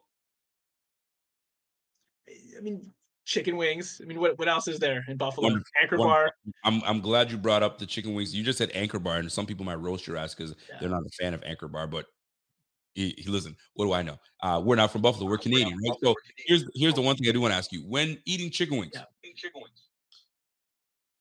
blue cheese, ranch, or other?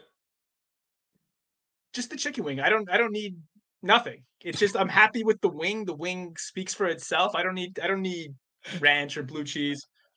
I, I don't get that. Like so there's already enough sauce on the wing. I don't I don't understand why you'd want to add a second kind of like liquid to the wing. So It's so funny that you mentioned that. neither. And you know what? So a great freaking answer, number one. That is a freaking great answer. I'll tell you why it's a good answer. Hit that buzzer. the wing, the wing itself has the flavor. Unless you're Yeah. giving me a, whack ass wing with no flavor on it, you just threw some chicken wings in a fryer and brought it out to me. Then okay, let me put some flavor on there. But if you if you've taken the time to season that with love, you've taken the time to put a bit of honey, barbecue, some Cajun, and and now you're gonna sauce it up with some. I totally get it. Now, I myself Don't get it. Yeah. wasn't a a sauce guy before. I used to I used to dip my they used to make fun of me. I used to like I don't know about here. I used to dip my shit in in in sour cream. If it was hot wings, I just put it in sour cream. But they looked at me like I'm foreign. Sour cream. I was like, yeah, sour cream, and away we go. Am I am I tripping? Like over here, they give you sour cream and this. All right, use that and keep it moving. And people would look at me like I don't know what they're giving us. There's just some white liquid in a small little bowl that I don't even go near. Yeah, This whole this whole ranch, blue cheese, it's like putting like a ski jacket on top of a suit, you know? Like you're, you're you're ruining the outfit. Yo, I fuck with Jonah. Jonah's legit like that. All right, there's there's a meal, or I don't want to call it a meal. I guess it's a I- call it a burger. I don't know what they call it. Beef on weck. Have you ever heard of that? Never. I never heard of it until this this this this year. Beef on weck is a is a salty bun with beef, and you dip it in a in a jus, and that's the beef on weck. Apparently, it's like the the shit out there. So if you have a chance, I don't know where you'd have to go to get this beef on weck. I don't know where you guys would have to tell me in the in the chat where the best beef on weck is. Try the beef on weck, and you need to let me know how the beef on weck. I've never had it, but they swear by it that it is amazing and it's, it's delicious. So beef on weck. You I'll, I'll. I'll do what I can. You know, if, if if we can make it out there, if I can have some beef on weck, I'll do it. Absolutely. What are you? Um, when are you you driving out tomorrow morning? Dri- tomorrow morning, yeah. How early Can't you? Have you have you experienced the evening tailgate in Buff? I've done the Sunday morning tailgate, but I I am so stoked for this nighttime tailgate. Like I just feel like it's just it's gonna be next level. Saturday night, Miami Buffalo, meaningful game. Like does does it get? It's gonna be snowing, but not too cold. Like we've reached the pinnacle of human existence. Like does it get any better than that tomorrow? It doesn't. It doesn't get any better. You're you're going to an epic game. You've chosen a, a great game to go to. Um, I've never been. Uh, actually, I've been once to an evening game. My first Bills game ever was Dallas and Buffalo, where Dallas. It was on a Monday night football game. Oh, remember that game? but I I didn't I didn't experience the tailgate like I really should have. I went and saw um, Pinto Ron get ketchup all over him. I thought that was the Yeah, yeah. best thing ever. I was like, yo, look at this this old man getting ketchup sprayed all over him, and now he's got to go home like this. Like what a mess. I like it, but this is this is messy. I guess this is what Yeah. Buffalo tailgating is about. But I didn't really get to because I was I was like a deer in the headlights. Like where do I go? Like we're walking all over the place, and then we just went to the game. I didn't really get the experience. Now, how I tailgated, absolutely. Tailgating is the best. Tailgating on an evening, I'm sure it's gonna be chef's kiss on a Saturday night. So enjoy yourself. Make sure you go everywhere. Yes. Um, and uh, I'm sure people in the chat are probably gonna tell you where places to go. But really and truly, man, it's it's uh it's gonna be a freaking it's gonna be a party. So enjoy every, every bit of it. Um, now last segment of the night. All right, Let's do it. you have an ability to to get something off your chest. Sometimes it might be something somebody needs to know about this, or you know what I'm, you know what pisses me off. This is what pisses me off. Or you might have a non-football related take that needs to be. It may be a food take. It might be uh, a cultural take, pop culture, whatever it is. Something that is in discussion in your group chat, and you're like, man, I'd love to know what people think about this. But this is your opportunity to say it with your chest. So I'll give you a moment to think about what you want to talk one. about, Yeah. right? And it could be anything. I might I might start it off. I might start it off, and then you might have a just kind of so give an idea. Give me give me a second. here. I'll show you what I mean.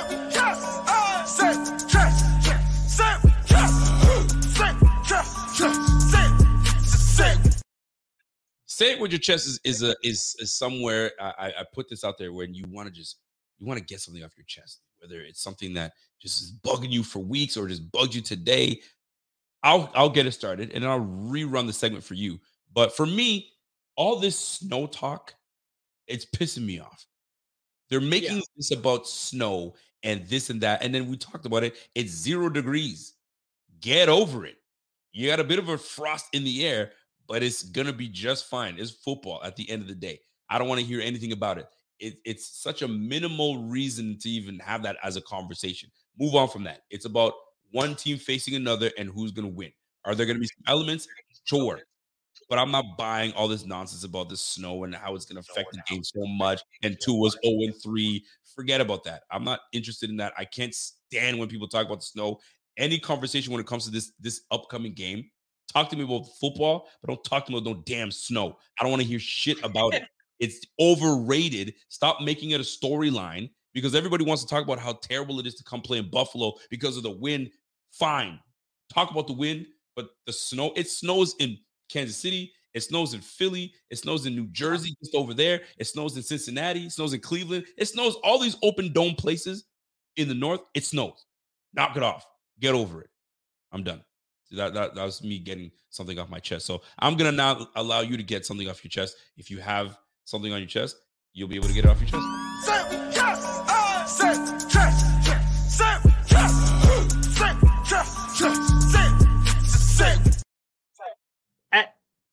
I'm going to say this with my chest. You know, as as a as a Fins fan, obviously the Dolphins have a great supposed legacy, right? And and there's a brand, right? They have fans all over the world. But I, I think if you were to pull the average NFL fan who's not a fan of the Dolphins, they would be they would be surprised to understand the degree of ineptitude um, of this franchise dating back 28 years. Do you realize that the first season I can remember, I was eight years old, and they lost to the San Diego Chargers by one point. Do you remember? You probably don't even remember this game in the divisional playoffs. This was the year San Diego they played San Fran uh, in the Super Bowl. Yep, they got smoked. Yep. 95. They had beaten Miami. Remember that? Remember that Super Bowl with Steve Young and Stan Humphries and Natron Means? And by the way, uh-huh, what happened uh-huh, to the uh-huh. fat running back? we, we don't have any great fat running backs anymore. Like in the mid 90s, you had Natron Means, you had you had Jerome Bettis. Like like every team had like a lovable fat running back. And now now with the with the evolution of offenses, everyone's got to catch passes out of the backfield. And and we don't we no longer have. There's no there's no place in the NFL for Natron Means. Um, that's my point. But keep going, keep going. My chest. Yep, yep. So I'm eight years old. They lose 22 21 to the Chargers on a missed Pete Stoyanovich field goal at the gun. I remember being so upset after that day that I went down to my basement. Would you ever, as a kid, exact revenge on the team that just beat your team on Sega Genesis? Heck yeah! I, I, I, went downstairs and just took it out on Stan Humphries on the Sega Genesis. I was eight years old. That was 28 years ago. Little did I know that 28 years later, they would not have gotten beyond that point. They have not advanced beyond the division playoffs since 93. So I was not old enough to really experience I, I don't remember that season because I didn't I didn't follow the team. They've made the divisional playoffs 3 times since 94. They've lost 38 to 3 to the Broncos. Um 62 to 7 to the Jags. That was Marino and Jimmy Johnson's last game. Then the following season, they lost 27 0 to the Raiders. That was 20 years ago. So they have not advanced beyond the divisional playoffs um, since I've been a fan. They haven't even been competitive in a divisional playoff game since 1994. So there are a handful of franchises that have not had that level of success. They're they're up there with basically like the Lions, the Browns, and Washington. But for some reason, people don't associate the Dolphins with these bar with these with these bottom feeding organizations. But if you look at the results over the last 30 years, they haven't had any success. Nothing. There's not one season I can look back at and say, that was a great season. We almost got that. Nothing. I feel you. I feel your pain. Um, because for 20 years, I mean, you were you were affected by it as well. But for 20 years, we weren't able to do anything uh, when Tom Brady was leading the leading the way. Tom Brady owned the AFC East, let alone the AFC. So I I, I feel your pain. Um, Yeah. but you have an opportunity to right those wrongs. You have an opportunity to right those wrongs, and you have an opportunity to jump in and potentially A, make the playoffs, and B, if you make the playoffs, win a game to get into the next round. But that is a tall task to ask for a Tua led team. So I don't know how I could I could comfort you in, in your ways. Uh, I don't think it's gonna happen. I don't think it's gonna happen. Well- I think you guys are gonna. I think you guys are gonna collapse unless you win this game. You need this game. You need Sorry, you know, my my my battery's about to die. This went a lot longer than I expect. Just give me a second, Rico, Yeah, I'm yeah, yeah, do your lose thing, do thing. battery, and I don't want to. As you talk, I'm gonna actually open up this uh this this chat here because uh, somebody was trying to call me out on uh, on something, and I, I need to to address it. Oh, there it is. uh, my man James says, "Yo, Rico is no food expert. He lives in lobster country and hates lobster. You damn right, I hate lobster. Lobster is an overrated dish. It's messy, it reeks, and it's too hard to like. It's I want to say too hard, but they make it so difficult to get to The pliers, yeah. yeah, you gotta have all these tools that like, yo, when they give you tools, the only tools I need is a fork and knife. Don't give me a hammer and a cracker and all that. No, I'm uh, listen, keep your lobster. I'm not interested. Yeah, I'm not interested. No, no, no, no love for that. Not at all. You know what I mean? So yeah, I get it. Too much work. Too much work. But listen, I understand your pain.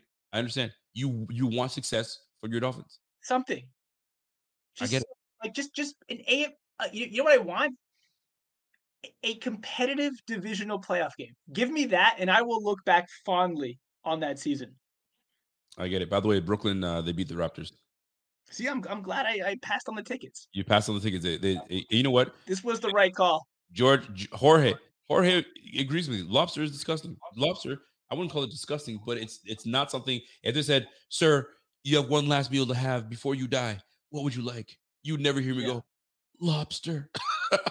I'd be like, "Kill me if you give me lobster." Are you kidding me? I'll go starving. I'm done. I'm not eating no lobster. Anyway, um, here's one last um, wouldn't call it segment, but I want to get a food take because I'm a big food guy. I love food.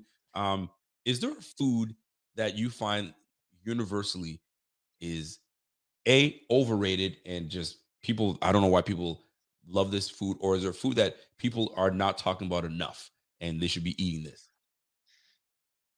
Hmm. Overrated. I, I, I think sushi's overrated. oh i agree totally I agree. think people go out for sushi and they always come home a little disappointed. You know, like what is it's rice rolled up in a in a seaweed or whatever the hell is dip it in Yeah. what's so it's i feel like it's like a it's like fancy oh we're going for sushi knock it off you're going for rice rolled up in freaking Yeah, seaweed yeah, you- you- it's it's an it's, it's an all you can eat place on Maryville Road. You know, get off your high horse. You know what I mean? Like, Get off your high horse, sushi lovers. Uh, my wife is Yeah. in love with sushi. She loves sushi. The kids, she's like, "Oh, we're having seafood. To, we're having sushi tonight. You want some? No, I'm good. no, I'll be fine. I'm fine. I like it. Sushi. I'm not like, impressed by the sushi. Yeah, I'm So, not impressed either. I'm, I'm with you on sushi. Uh, is there any other dish where you're like, but this, on the other hand, is fantastic and people should be doing it? it's um it's smoked meat. You know, I feel like Schwartz's Montreal style smoked meat is that that is the cuisine I want to share with the world. Smoked meat. You know, and I feel like that needs to be. I think Jewish deli. You know, it's it's declining in popularity because we live in a much much more health conscious world. But I I, I want to see a revival. If the Fins can't make the divisional playoffs, let's see a revival of of deli. Okay, I like. it. that's a consolation prize. I'll take that. That's hilarious. Uh, you know what? One thing before you get out of here, because I gotta get out of here Yeah. too. Well, um, actually, I gotta read a super chat coming from my man Slick Crook. He says, "Yo, Rico, I just, I just want to let you know that I'm on an airplane headed to Buffalo. This whole entire plane is filled with Buffalo fans. Let's go. Let's freaking go, man. Yo, you are in for a treat when you go to this Slick game. Crook. Game is gonna be Meet up tomorrow. Drop by the tailgate. I like it. Vegetable fried rice So, and I want to in this chat. This goes for everybody in the chat. Is there an overrated food or overrated uh meal or whatever the case is that you're like, people make this to be such a big deal, but it's crap or I can't stand it? Or is there a meal that it's underrated and people don't talk about it enough? In the chat, let me know how you guys feel about it. Um, somebody just came in and says Thai food is underrated. Yeah. Uh, I'm gonna, I'm gonna, I think I'm gonna agree with that. Beef patties with uh with cocoa bread. Well, that's interesting. Now, here's one. Here's a question for you. I was thinking we were my, my, wife and I were talking about this the other day, and we were talking about chicken. I was like, oh, I don't know what, what kind of chicken I'm gonna make today, but I'm, I'm gonna cook supper. I'm gonna make chicken, and then I'm like, what do I want to do with the chicken? Then I started thinking, there's people all over the place that there's certain chicken that they like. They like chicken thighs, like chicken breast, like whatever. But when it comes to the, pre- the prep of chicken, are you a fried chicken guy, baked chicken guy, a stew chicken guy, or are you just a, a, regular, just like, or a deep fried chicken guy? There's air fryer and there's deep fry. What? How do you like your chicken done? I'm a blackened grilled chicken guy. Oh, grilled chicken. Yeah. Oh, I'm just... excited. Popeyes has a new blackened grilled chicken sandwich. I'm excited about that. Mm, I saw the adverts. I saw the poster outside the Popeyes. I was gonna pop in today and try it, but it was like 10 in the morning, so I'll have to find another time. You're never gonna do that, but I I I, I dismissed my chicken. Grilled chicken is actually pretty decent as well. Uh, chat, talk yeah. to me because I'm gonna put that. I'm gonna put that in as a poll on my Twitter. Fried chicken, you know what I'm saying, or, or deep fried or air fried, it's all the same. Fried chicken, baked chicken, stewed chicken, or grilled chicken. And my man talked about the grilled chicken. A blackened seasoned chicken is, is pretty damn good as well. But uh, I like that. Somebody said grilled marinated chicken is good too. Um, I think the I, baked chicken is the least of my favorites, but if it's seasoned just right, baked chicken could be really freaking good. But chicken altogether is all great. But grilled chicken is not bad at all. But anyway, I digress. I just had I had to add since we got into the food talk, uh, I had to jump in there. So beef on weck, you're gonna try that. Uh, I love your chicken wing. Um, your chicken wing take was why sauce it when it's already seasoned to deliciousness, and uh, you don't need chicken's fine as it is. Chicken is fine as it is. I love every yeah. bit. So uh, that's it, man. That's our show. Uh, I really appreciate yeah, Jonah, Jonah. We got to do this again. We definitely got to do this again. But before you leave, anytime, I need you to make something clear to people. Right? Yes. Jonah and I played football back in the day. We played on the same team, and we've also played against each other. And uh, we right. talked about this in the green room. And this is your opportunity because people think I'm talking shit when I play ball, and they are, oh, this guy only wants to talk about football and played running back and this, that, and third. Kevin obviously makes fun of me all the time. So tell these people what it was like, either a memory or like what it was like playing with, because we played a little bit together, and uh yeah, playing against. And we've been playing against each other for years. So you you have yeah, you have front row seats as to what it was I, like. I, I mean, I have a vivid memory of wait, wait, before you start. Yes, Jordan was a quarterback. He's a and he's a lefty quarterback. He so he he vibes with Tua, if I remember correctly. Well, I'm right. I'm, I'm right-handed. Are you right-handed? Left-handed quarterback. lefty for some reason. Yeah.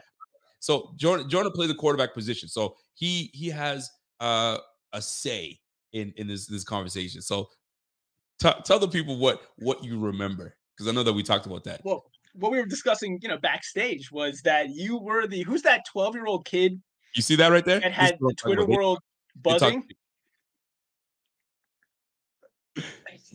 yeah, he, exactly. He didn't need a cheerleader. He was he was the real deal. R- Rico was the Jeremiah Johnson of his day. Rico was the 12 year old with the mustache and the mortgage. You know, like like he he was a man amongst boys. I I remember back in 1997 we had a game against you, West Ottawa Vikings versus versus the Barrhaven, formerly known as the Redskins, Redskins yeah. back, back in the day when teams could have racial slurs as nicknames, you were on the Redskins and and you were the running back, but you were also the punter. Do you recall being the punter? Heck and yeah. they had you barking out the cadence. And I have I you've never heard a 12 year old with a deeper voice, Deep voice. than Rico. You had the entire team scared can I curse on the show? Am I allowed to use uh, profanity? Just, you can drop a fucking F bomb. You, you, you had, to. you had, you had us scared shitless as you were barking out that cadence, getting ready to no twelve year old. You sounded like James Earl Jones, man. and um, that was my first memory. Was this was this post-pubescent 12-year-old barking out a cadence like he's a 10-year NFL vet. So with a you, you were the you were the Jeremiah Johnson. Are people? It's the chat. I'm not looking at the chat. Are they familiar with Jeremiah Johnson? Tyreek might Hill mentioned Jeremiah. Johnson is, but if you guys are not familiar who Jeremiah Johnson is, that freaking grown ass man that's claiming to be 12 years old with tattoos, um, big ass mustache, and and a huge trophy in his hand. And they're like, "Yo, how old are you, man?" MVP. 12, 12 years old. Shit, this boy, this boy is crazy. So it is, it is Oh, what so it is. funny. You that was you, man. That was you. That was my first memory of you barking out the cadence. You running between the tackles, bouncing outside. You had you had home run speed, but you could also you you can bang a three Listen. down. As a twelve year old, you were a three down back. You could run the option routes. Tell you, him you were about it. complete package. here's the deal and and and this is all this is all obviously jokes but like um not not that jonah's talking shit because he's telling everything he's saying is truth but it's just funny because a lot of everybody's like they hear me say when i used to play when i used to play and you're the only one that can vouch when i used to play and give them a little I something vouch. that was that was when i was 12 you know obviously so things have changed but anyway jonah you are the That's man game plan for you all week, man. That was that was the game plan. Stop Rico. stop that Contain- rhino you couldn't stop Rico. You could only hope to contain him. Okay. Contain him. That's what it was. That's it. And if if if McDermott knows what's good for him, and if he needs to, you know, I mean, give these guys a breather, and he wants a real running back to come through and show him how it's done, Throw in Rico. throw me in, boy. those tough yards, throw me in the game. So, folks, that's it for me. I gotta get going. Uh, I really, really, truly appreciate Jonah coming through and showing love. Uh, I got a super chat coming This in is amazing. Brennan. Uh, co- come on, Rico. W are on the dumb snow talk on say it with your chest. Oh yeah, yeah, yeah, yeah. That's a W for sure. It's it's dumb. There's all this snow talk. Knock it off. Knock it all the way off. I don't want to hear shit about it because if Yeah. Bills lose, ain't nobody be talking about no damn weather and the snow and all that bullshit. No. It's gonna be like the Dolphins are the real deal and this, that, and the third. You know what I'm saying? Like, knock it off. Just play football. That's all it is. Play damn in football.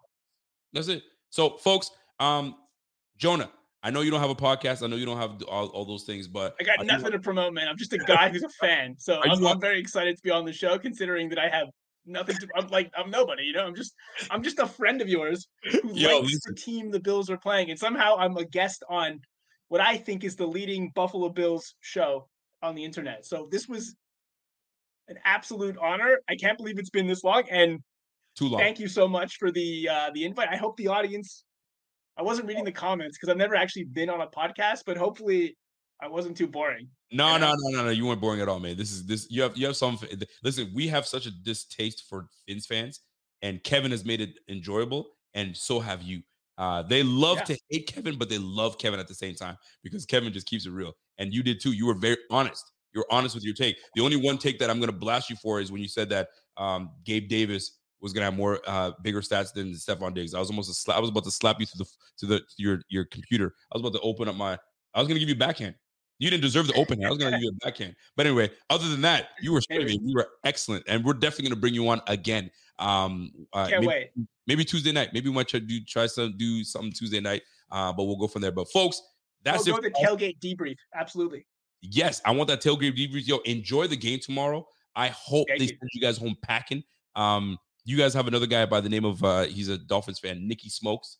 Um, I'm not sure if you are familiar with this guy. This guy um bumped into one of our staple fans uh called the chef. He always has a chef hat, and he bumped into him. Yeah, I love that guy. I love the chef. Well, your boy Nikki Smokes, a Dolphins fan, bumped into him accidentally, somewhat on purpose, who knows, and was like, "Enjoy your flight home, sucker!" And he was just talking a whole bunch of shit. Buffalo fans got on his ass. His shit went on Barstool Sports, had over a million views. He was pumped because Dolphins don't naturally. I mean, the last six years, it's been the last three three years actually. It's been the Bills whooping your ass. So it's not our ass. this time. The Bills are going to win this one. Give me a score prediction because I know you feel the Dolphins are going to win this one. So what's your score prediction? for this one? Buffalo 24, Miami 13. Uh, honest take. I like that. 24-13. You didn't go into Appreciate that, Namdi. The Namdi, Namdi's, a good, Namdi's been watching a long time. But there- if if you guys Yeah. enjoyed my man Jonah, show Jonah some love. Well. Smash that like Jonah. Are you on Twitter? Are you on Facebook? Where if people want Uh, to follow you, Yeah, I'm on Facebook. You know, you, you can find me on LinkedIn if you're looking for a lawyer. Uh, other than that, uh, yeah, my guy Jonah. Uh, listen, Jonah's living in the big city right now. So Jonah, um, ne- listen, man, we might have to next year try to find ourselves to go to a Dolphins game. Hopefully, it's an early one in September, October. Yeah. Maybe we can try to catch a game together. We can try to make something. Absolutely. Get out here, man. It's not going to be the same without you. But I hopefully I see. Maybe I'll run into Pierre tomorrow. Zbot, Yeah, the whole Um, crew. The whole. Rev. I'm. I'm a fan, man, of, of the entire f- Love Buffalo Fanatics family. So maybe I'll see Love them Yo, that's that's tomorrow. I, I love what you guys are doing. love it, Jonah. Man, first of all, you're not going to see Yeah. Pierre's bum ass because Pierre lives in Virginia, and uh, Oh, really? Z, uh, Zbot, you might see Zbot. Zbot is like he flies by the seat of his pants. Sometimes he goes, sometimes he doesn't. We'll see. Rev, Rev lives in Texas, El Paso. He ain't coming. He ain't coming. He's way out in Texas, so he ain't gonna do it. But one of these days, we're gonna make it happen. Bills win. Bills win. It's not gonna be a blowout, but I think it's it's around what you just said. I think we're gonna keep you guys about 16, between 13 and 16 points. And I think we put up 28, Yeah. 28 points. So 28, 16-ish. I like that, that um, that uh, that game plan. I like that score. So, folks, Jonah, we appreciate you, man, and we'll definitely catch you on Thanks the flip side. We'll definitely. And I enjoyed this show very much, so man. It's it's nothing nothing best than doing it with friends. So, peace, love you, Yeah. and uh, be good out there, man. And if I need care, a man. see you. Later. Right. Take care, man. That is my guy, Jonah. I hope you guys enjoyed that, man. That he's hilarious, number one, and uh, he had some really good takes, man. So and some some some some here and there takes, and um, so be nice, show some love, smash that like for my man Jonah, not for me, smash it for Jonah, and uh, wait till we have him and Kevin on the same show. That will be something. So, uh, folks, enjoy the rest of your evening. Thanks for tuning in. We had about 300 people watching tonight. So uh, we'll catch you guys on the flip side. And uh, once again, I want to thank Jonah for coming through. Uh, very fun, fun podcast. So let me get my, I'm gonna cue up my music so we get out of here. So you guys know what I do all the time, man. I always say, listen, if you're going to affect someone, affect someone in a positive way. Compliment, a phone call, man. I appreciate you. Whatever the case is, man. We are we're living in a time where you know people are nasty out there. So uh, make sure that you can, you know what I mean? Be a positive light in someone's life right now. And for those going to the game, enjoy the game. And for my man Jeff B, Jeff B said if he was playing against me, he'd put a hat on me. Boy, I would truck your ass. I would truck your ass and I'd make it then we go up again and I'd make it look like I was gonna truck your ass, and then I'd juke you and make you taste grass. That's how nice I was. Anyway, that's for my guy Jeff B. Appreciate y'all, man. I gotta get out of here because I'm my black ass gonna be late. You know how black folk are. Sometimes we're always late. Um, but not this one. Anyway, holla your boy. We'll catch you guys on the flip side. And until next time, ish boy. And I'm gone. We'll see you guys tomorrow, pre-game show. And then my man Pierre is gonna be running it. And then we're gonna have a good time, man. So we gotta win this game. You guys already know what it is, man. And until next time, I'm gone. Peace.